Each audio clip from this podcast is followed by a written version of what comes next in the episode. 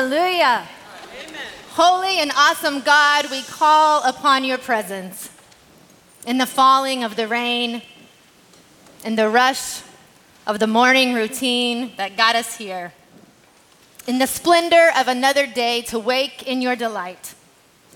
We call, we listen, stop, and feel. On this Reign of God Sunday, we claim that your power and presence are as fully available now as they ever have been.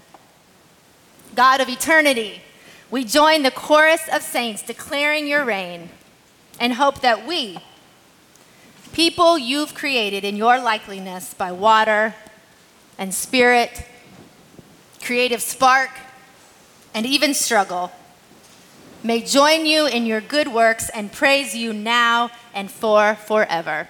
Let us continue to worship God. Amen. And now it is a time in our worship where we get to welcome new members to this family.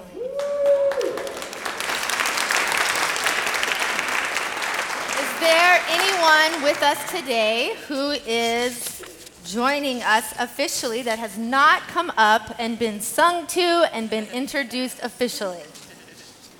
We think, yes. Come on down, yes. Yeah. Yeah.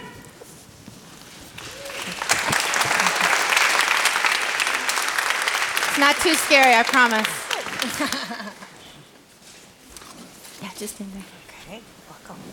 Middle Church is a movement of love and justice. And today we celebrate with these new members that Middle is their church. They stand before you and before God to say they are partners in this ministries. Friends, just as you are, as you come through the door, we welcome you. Membership means signing on for the vision of God's reign. Membership means participating in the life of the congregation. Membership means proclaiming that you belong to God and you will use your gifts generously for God's work. Membership means claiming God's claim on you. Today, we welcome to Middle Church these children of God. Friends, do you claim Middle Church as your church? If so, say, I do. I do. I do. Will you give with your heart your gifts to this congregation and to the larger church? If so, say, I will. I will. I will. Will you love and share with this community in the ministry of Jesus? If so, say, I will. I will. I will. Will you learn and study so as to grow in faith? If so, say, I will. I will. I will. Here's a question for all of us Do you promise to love, encourage, and support these people of God by being the gospel of God's love and by giving the strong support of God's people in prayer and in deed? If so, say, We will. We, will. Would you all just tell us your names and anything else you want to share? Hi, my name is Deborah Davis, and I'm happy to be here. I live nearby on First Avenue, and I'm delighted to be part of this wonderful creative activist community. Thank Welcome. you for welcoming me. Um, my name is Ari. I'm also from around here on First Avenue. I used to come to this church when I was about this big. Um, but sadly, after my mom passed, I stopped coming. So that's interesting that I refound, I guess, that faith again, and I started coming Welcome again. home.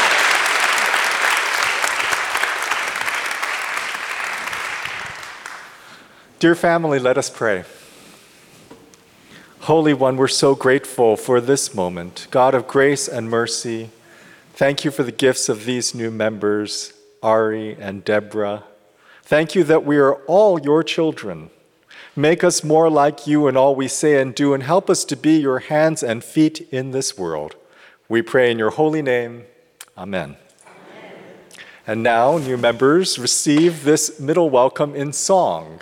And you all see the words are in your bulletin.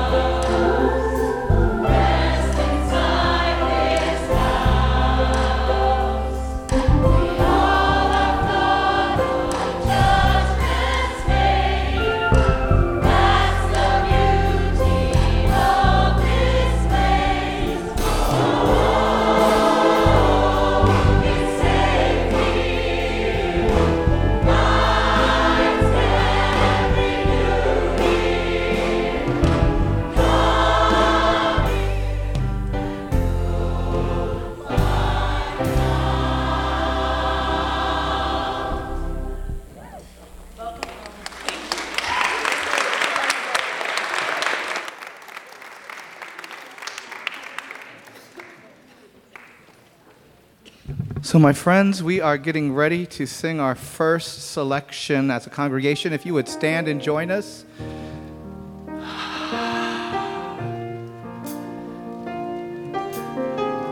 It's a little new kind of thing. So, we're going to ask you to just give your all, your everything in this moment as we not begin worship, but continue worship together as a body of believers. My God is awesome,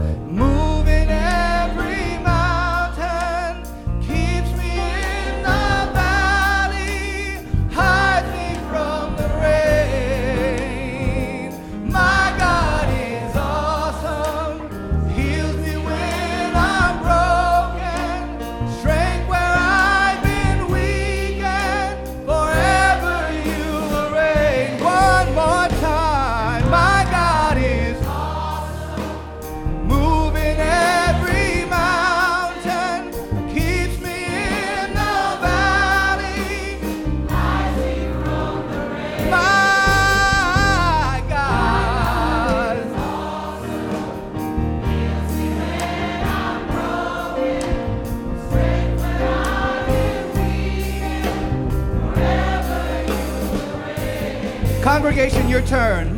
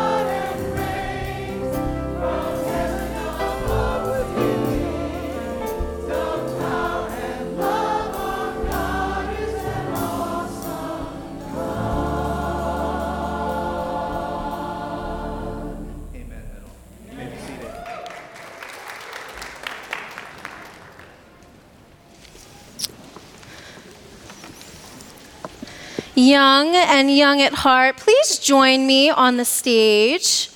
Miss Sarah is helping us spread the blanket. It's time for the message for all ages. Making our way up. Oop! You got it. You got it.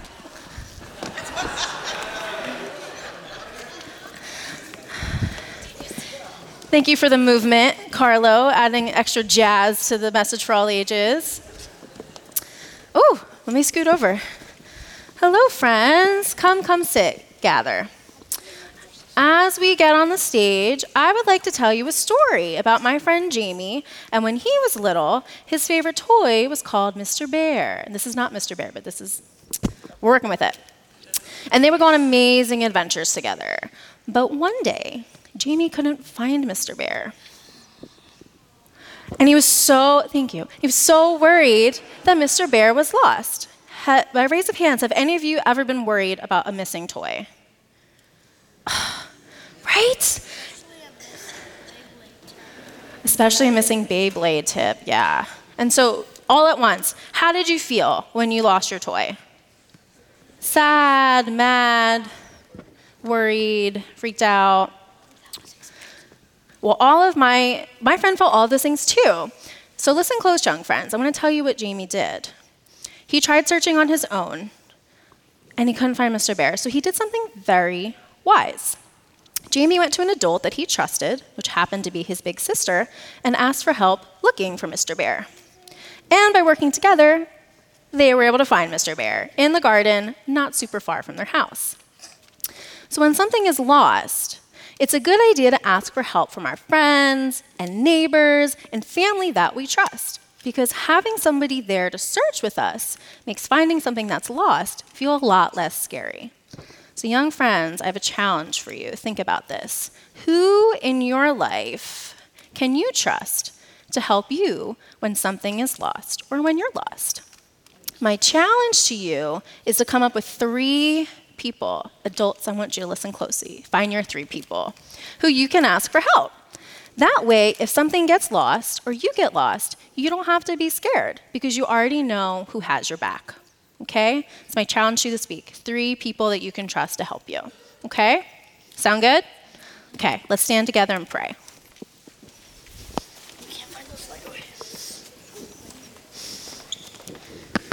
Okay. Repeat after me. Dear God, thank you for friends. Thank you for friends, neighbors, neighbors, and family, and family who help us, who help us when we are lost, when we are lost, and when we lose things. When we lose things. Amen? Amen. Okay, let's go back to our seats and sing Sing Humble on the way down.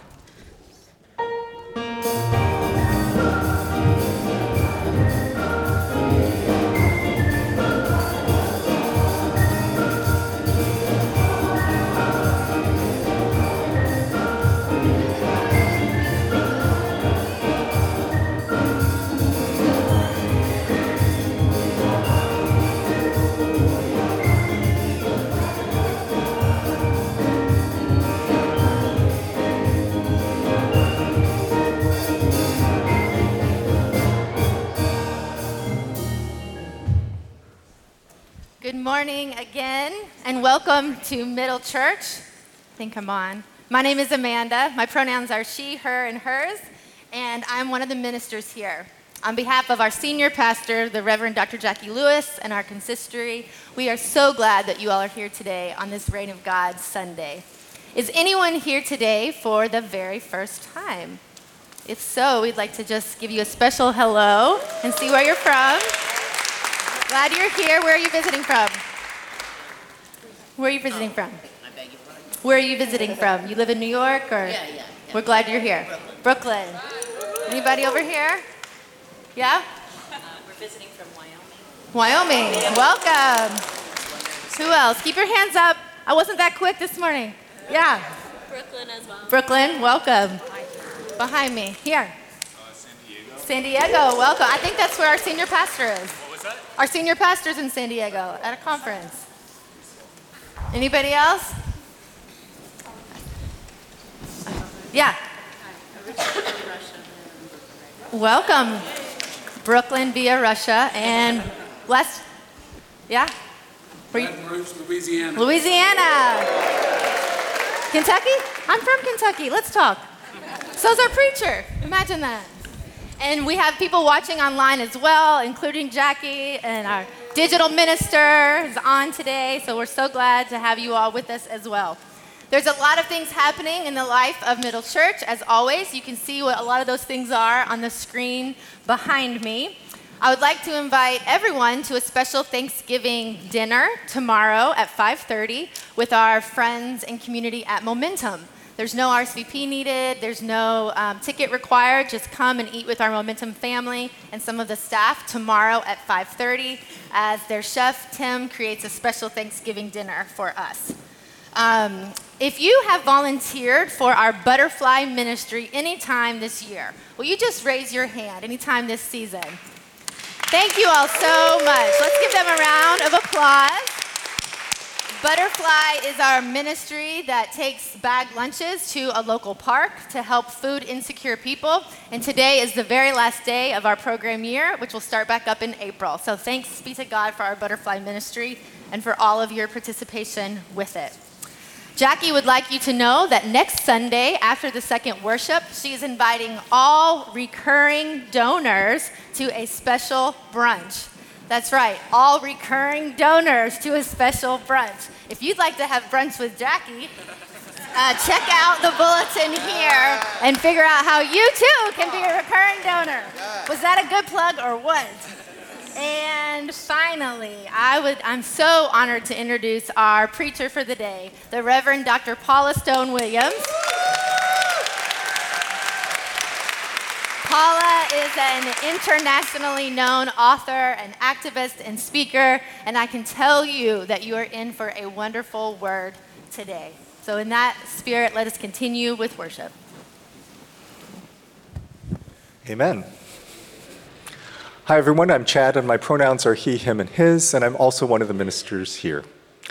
Now is our time in our worship when we gather our hearts together as a community. It's a rare time in our week when we can pray together as a family. And if you're with us online, you are part of this family and you're part of this prayer as well. We'll begin with a moment of silence, and then I'll lead us in prayer. So find a comfortable spot in your pew. Allow yourself to feel your body in its space as we offer our hearts to God.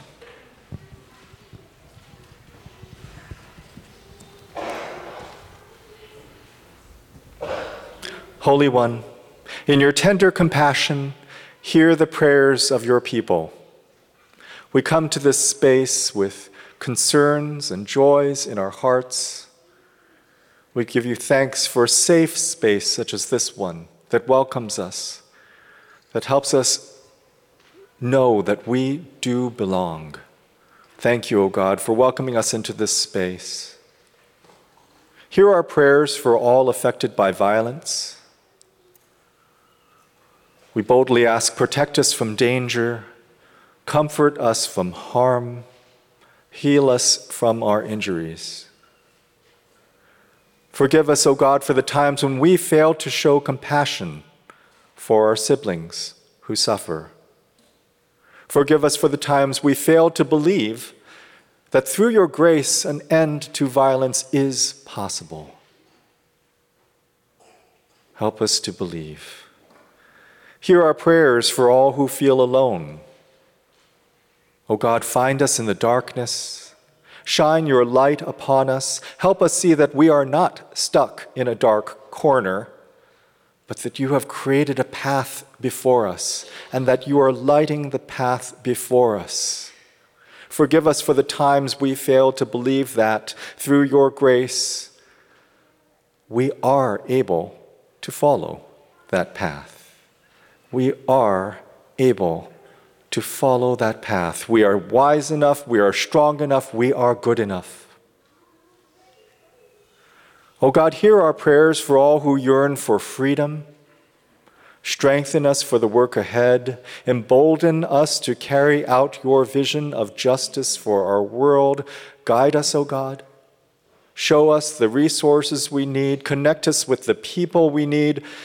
And, O oh God, forgive us for the times that we fail to see that through your grace you have already provided all that we need. Open our hearts to more fully receive your amazing grace, to more fully receive your steadfast love, your limitless wisdom, your enduring truth. Open our hearts to more fully receive your unending ability to surprise us again and again. For you, O God, are the divine, you are the holy, you are the great I am, and we, O God, are your people. Holy One, in your tender compassion, hear the prayers of your people and make us instruments of your infinite grace. Amen. Dear friends, I invite you to rise in body and or spirit to join hands with those around you as we pray out loud together the Lord's Prayer. There's an inclusive version printed in our bulletin, and of course, here at Middle, you are free to pray in whatever language and whatever version you feel called to pray this morning. Let us pray. Ever loving and holy God, hallowed be your name. Your reign come, your will be done, on earth as it is in heaven. Give us this day our daily bread, and forgive us our sins, as we forgive those who sin against us. And lead us not into temptation, but deliver us from evil. For yours is the reign, the power, and the glory forever. Amen.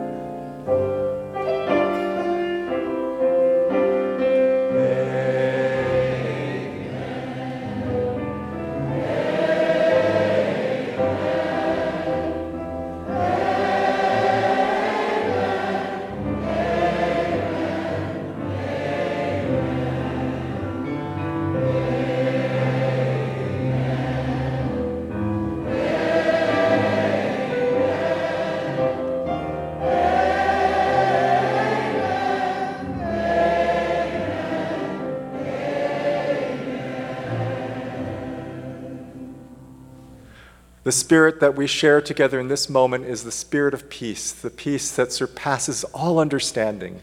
Please share a sign of God's peace with one another. Peace be with you.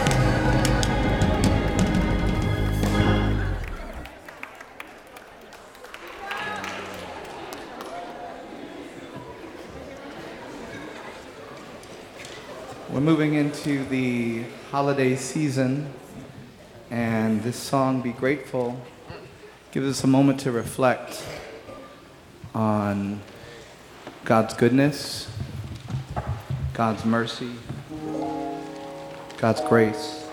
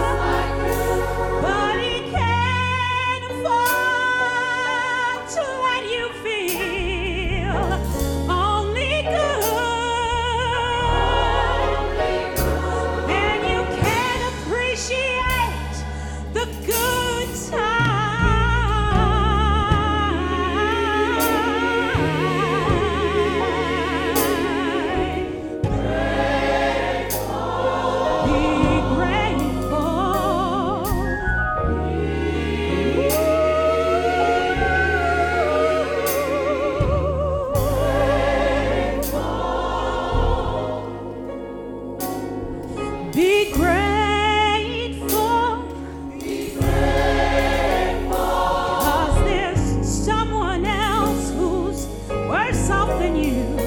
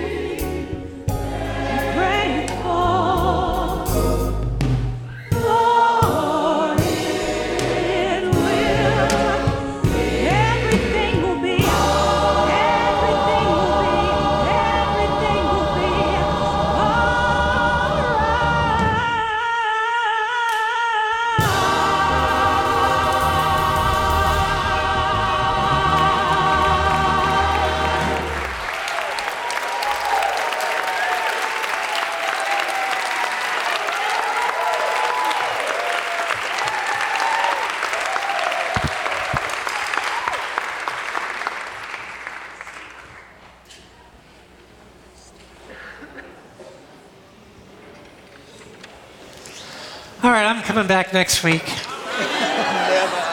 Not sure how my church will feel about that, but it's amazing. My name's Paula. My pronouns are she, her, and hers.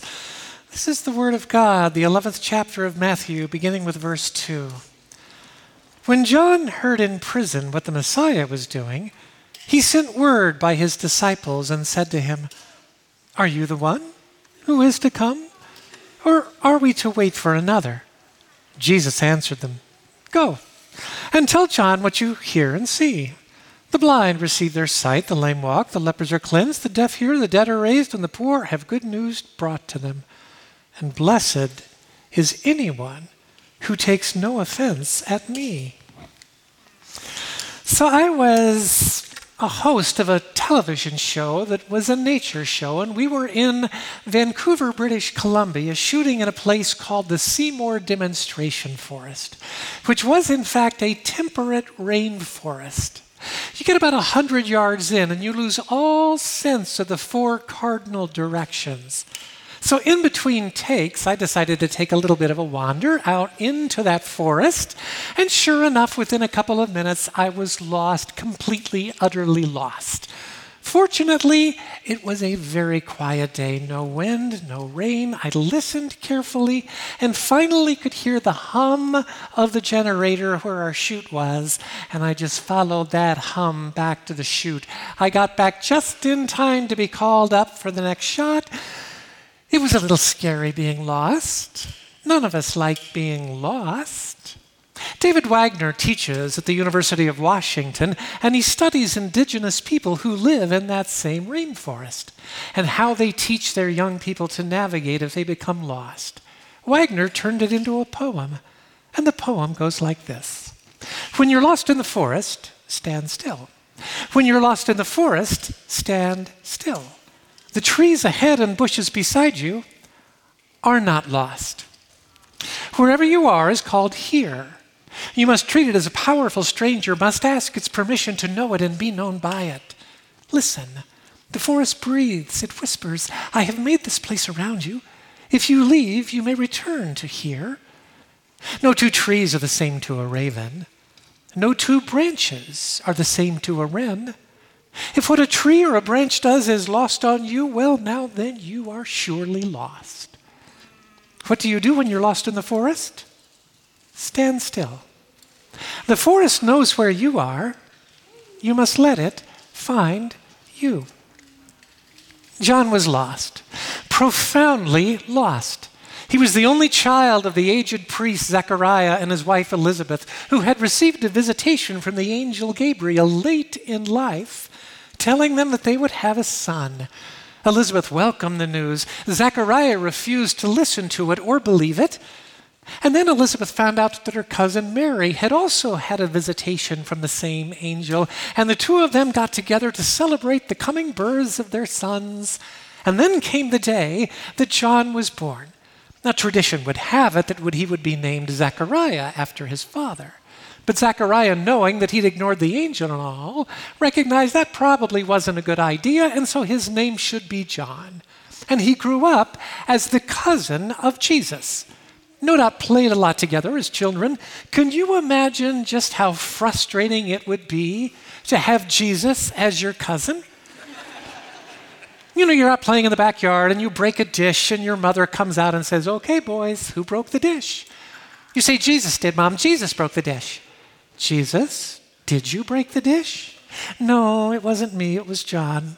No, I swear, Mom, I swear it was Jesus. Jesus broke the dish. Now, John, you and I both know Jesus doesn't lie. Busted. I mean, there'd be years of therapy trying to deal with Jesus having been your cousin, right? So then comes the day that Jesus comes to John in their young adult life and says, John, to fulfill all righteousness, I want you to baptize me. And John's like, Oh, that's a good one, Jesus. I like that. Yeah. No, I'm serious. To fulfill all righteousness, I want you to baptize me. And so John baptized Jesus in the Jordan River, and God spoke up audibly, I think sounding a lot like Dame Judi Dench. I'm pretty sure. And God said, This is my beloved Son in whom I am well pleased. And not only that, But a figure like a dove descended down from heaven to where Jesus stood. Now, if John ever had any doubt in his mind about who Jesus was, that doubt was dispelled now. He had just heard God speak, saw a figure like a dove come down from heaven to where Jesus stood. And he went out and told the people, The Messiah is at hand. One has come who is so great I'm not even worthy to touch his shoes. But his enthusiasm got him in trouble. Herod was the ruler of the land. And Herod had decided he liked his brother's wife much better than he liked his own wife.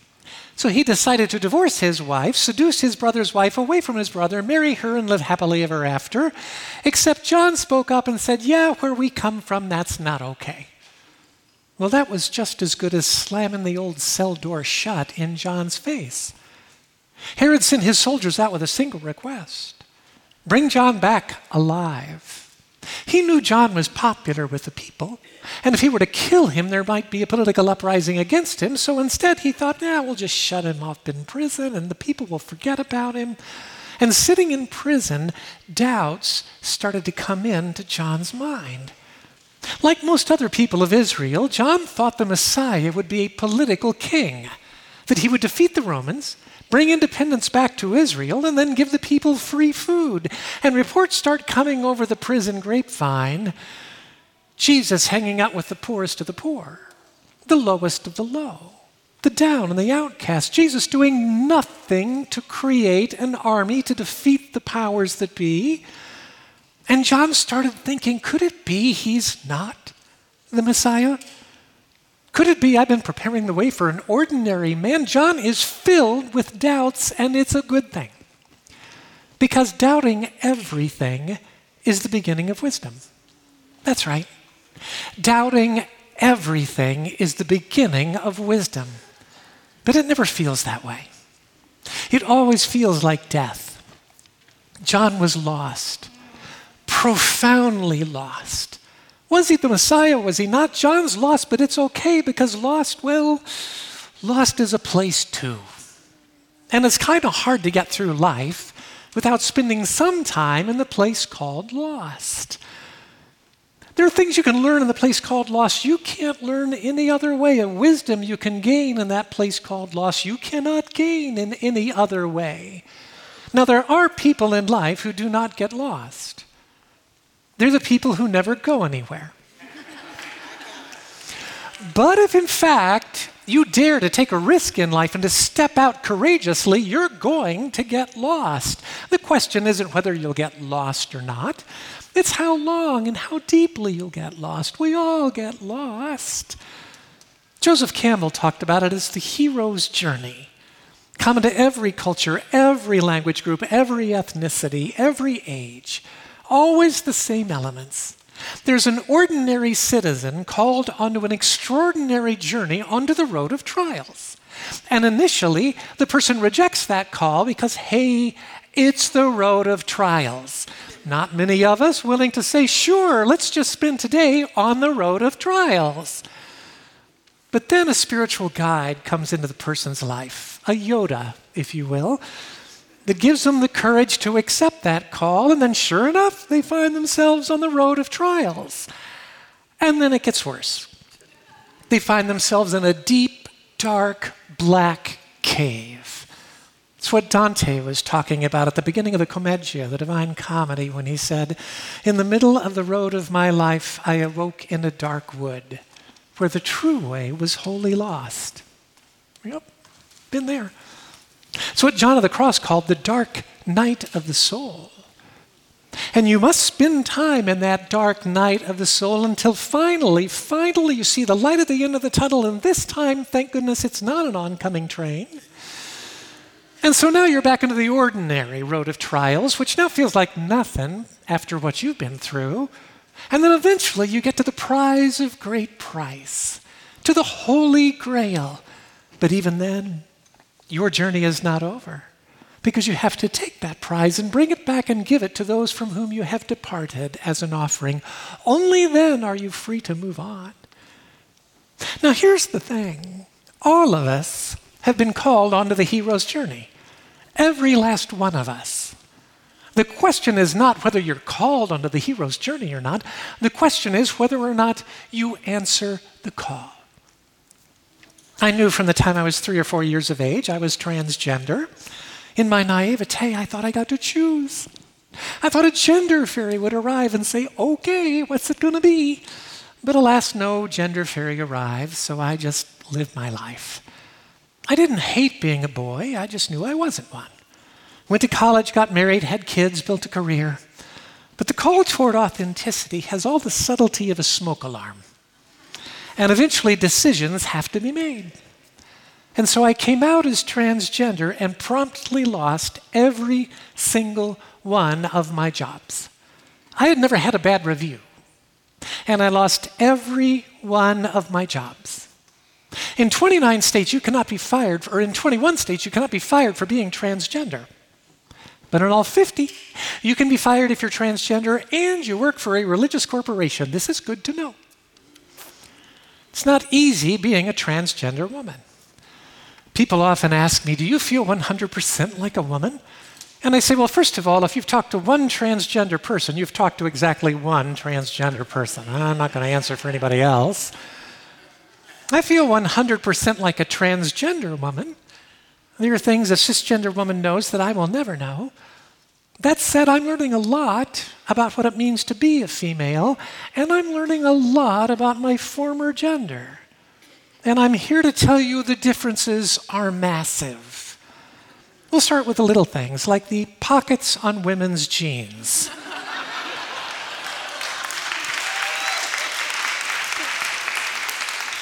Can someone explain this to me? Or the size of women's clothing. I figured it out. The numbers mean nothing. so, my former wife, with whom I'm still in practice as a therapist, we, she's five foot three with a lot of curves, and we'll go to the store together. She'll try on 20 pairs of jeans, none of them will fit. I, on the other hand, can go on to any online retailer in the world, buy a pair of size 10 tall jeans, and they will fit perfectly. Now, there's something wrong with that when we're making women's jeans for six foot two inch tall, skinny men, women without curves. Or let's just be really honest about it, we're making women's jeans for tall, skinny men. Something's wrong with that. That tells you just how patriarchal our culture is. There's no way a well educated white male can understand how much the culture is tilted in his favor. There's no way he can understand it because it's all he's ever known and all he ever will know. Conversely, there's no way a female can understand the full import of that because being a female is all she's ever known. Now, she might have an inkling that she's working twice as hard for two thirds as much, but she has no idea how much harder it is for her than it is for the guy in the Brooks Brothers jacket in the office across the hall. I know. I was that guy. The average woman in America earns between 53 and 79 cents on the dollar of what the average man works earns. 6.6% of Fortune 500 CEOs are female. 4.8% of Silicon Valley CEOs are female. 3% of venture capital goes to female owned firms. The myth is that women don't get raises because they don't ask for them. The truth is that women ask for raises every bit as often as men do, they just don't get them. Now, I'd heard all those statistics before, but they never really registered with me but oh, they register with me now. Because now I am living those statistics. I've built a new life, but it's been way, way harder than it was before when everything was just handed to me. In my new life, I've spent so much time lost. John is lost. Is Jesus the Messiah? Is he not? He sends his followers to Jesus with a single question Are you the Messiah? And Jesus gives him a riddle for an answer. Go tell John the things you see me do and hear me say. The blind receive sight, the lame walk, the deaf hear, the poor have the gospel preached to them. John, when he gets this answer, is thinking, you know, I asked a simple yes or no question. There's not a lot to do in prison.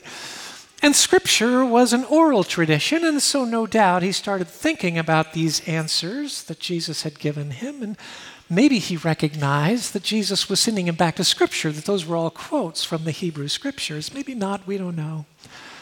But the story does go on. Herod's new wife's daughter does a dance in front of a big party. And she does such a good job that Herod says, I will give you anything that you want. She said, Great, I'll take the head of John the Baptist on a platter for my mother. And that's what she got. Not a real happy ending. But then the faith that looks for happy endings probably isn't the best kind of faith anyway. But to me, the most fascinating part of this story is what happens right after John's disciples have asked Jesus their question. Jesus has answered the question, sends them on their way, turns back to the crowd, and I can imagine what Jesus might have said. He might have turned back to the crowd and said, Wow, can you believe that? I grew up with that guy. I mean, we both heard God speak. We saw a figure like a dove come down from heaven. Now he's doubting who I am. You think you know somebody. Is that what Jesus said? No. It's one single, single phrase, he said, and it changes everything. He said, There is no man born of woman any greater than John. Well, how about that? Apparently, Jesus understood that lost is a place too. And Jesus was not particularly bothered by the fact that John was living in the place called Lost, because Jesus was far more concerned about whether or not he was on the journey. And if he was on the journey, of course he was going to get lost. Because you're always going to get lost if you dare to believe that the authentic life is worth living. I was lost, completely lost. I'd lost every one of my jobs. I was the CEO of one of the nation's largest organizations that starts new churches that grow very fast. I was the editor at large of a national magazine. I had preached at one point or another in three of the 10 largest churches in the United States. I was on the preaching team of two different megachurches, and all of it was gone within seven days. I lost a million dollars of pension money and I was lost. Thousands of friends gone overnight. I thought I would never be back in the church again, but then one pastor from one church in Denver invited me to preach, and just like that, I was on their preaching team, which then caused another church in Denver, a church of a couple thousand, Denver Community Church, to invite me to preach at their church, and I joined their preaching team. And then I came back and preached at my son's church in Brooklyn, Forefront Church, where he is a pastor. And then those three churches joined together to start a new church in Boulder County, Colorado, where I now am one of the pastors.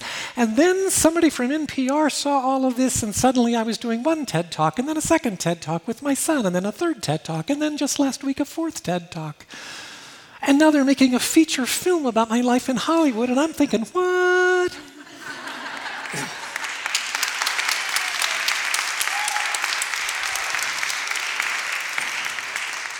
But here's the thing it might not have turned out that way.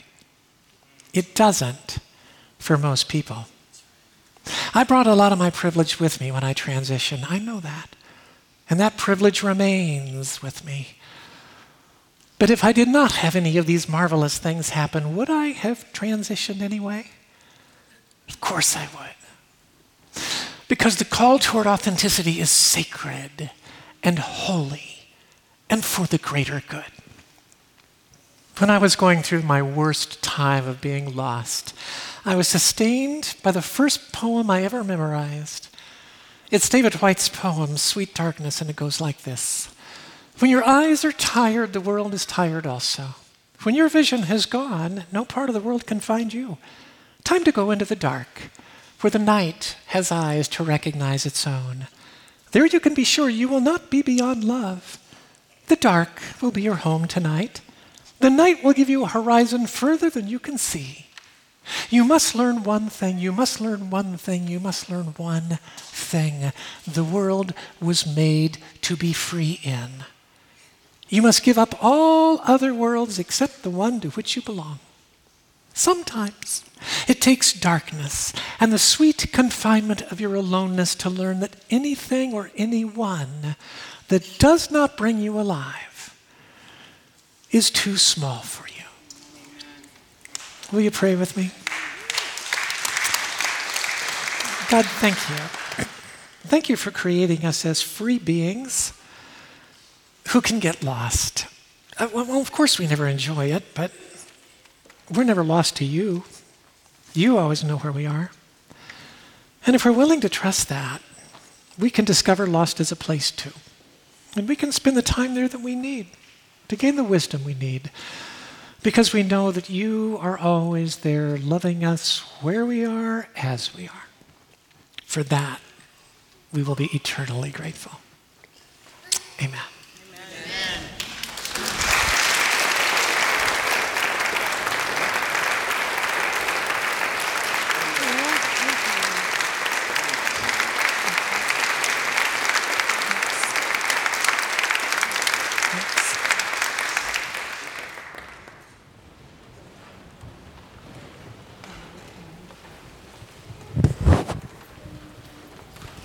afternoon, Middle. My name is Danita Branham, and I'm an elder here at Middle. And Reverend Paula, thank you once again. I got to hear it twice. Uh, thank you once again for inspiring us and reminding us it's okay to get lost and stop and listen and wait for Spirit to guide us. Thank you. And middle, today is Reign of God Sunday. Here at Middle, we say we are rehearsing the reign of God, and everyone here is a part of that. When you sing, when you lead worship, when you volunteer, when you learn, when you march, and when you invest in our community, you are a part of the work for justice that we're all committed to. I've been a member of Middle for a little over 20 years. yeah, I know. and I've seen amazing, amazing growth in your commitment to com- creating and living out our vision. I've been amazed at this community's heart for God and for expectancy and justice in the world. There have been so many issues to tackle in our world. And Middle has raised their fist, marched the streets, stood in rallies, shouted demands for equality, shouted against discrimination on all levels, and for love, period. You have done hurricane recovery in life sustaining and spiritual ways. You have held the hands and leaned, lent your strength at the border, taken training to ensure fair detention processing, and awareness about voting rights. You supported Christmas at Middle to show the world what can be. You bring on the reign of God. As a member of the collegiate consistory over the past eight years, we have wrestled with how to maintain financial stability for our ministries. And, Middle, you are not just talking and walking, you are also fueling our ability to transform the world. Through your generous donations, so far this year, you have given or pledged as, much as our full year's goal was eight years ago. I remember when our budget was $90,000. So, middle, thank you. Thank you for stepping up and stepping into our vision of care and love for all. As you know, this year we have an offering goal of $875,000. So this means that by December 31st, we need to be about halfway there, about 437,000. In order to ensure that we can continue our programming and justice work. People have been setting up automatic recurring donations, which actually really support our ability to make sure that we can deliver the love we promise. Others have pledged amounts for certain dates. If you haven't yet, please, please do make your commitment of time and, and or treasure. You can give online, fill out a pledge card, use your phone to text a donation, or please talk to Lauren or Chad right up front here after worship. Learn how you can be more involved in this work. Next week marks the beginning of Advent and our gift to bring season as we approach the end of the calendar year. So now our ushers will come your way. I invite you to join me in giving to ensure that this church, this community, can continue living into our vision for the transformation of ourselves and our world. Thank you.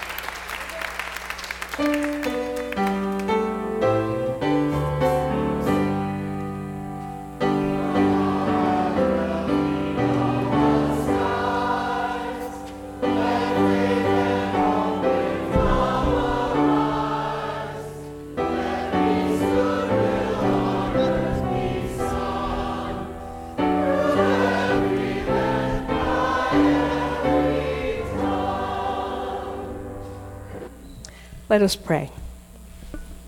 Ever loving and holy God, you have blessed us with challenging opportunities to serve, support, and love all of your children, to be free just as you created them, to be free as creatures that walk the earth and Mother Earth herself.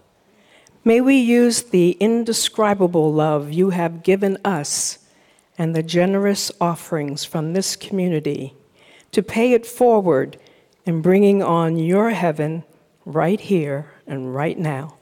Amen.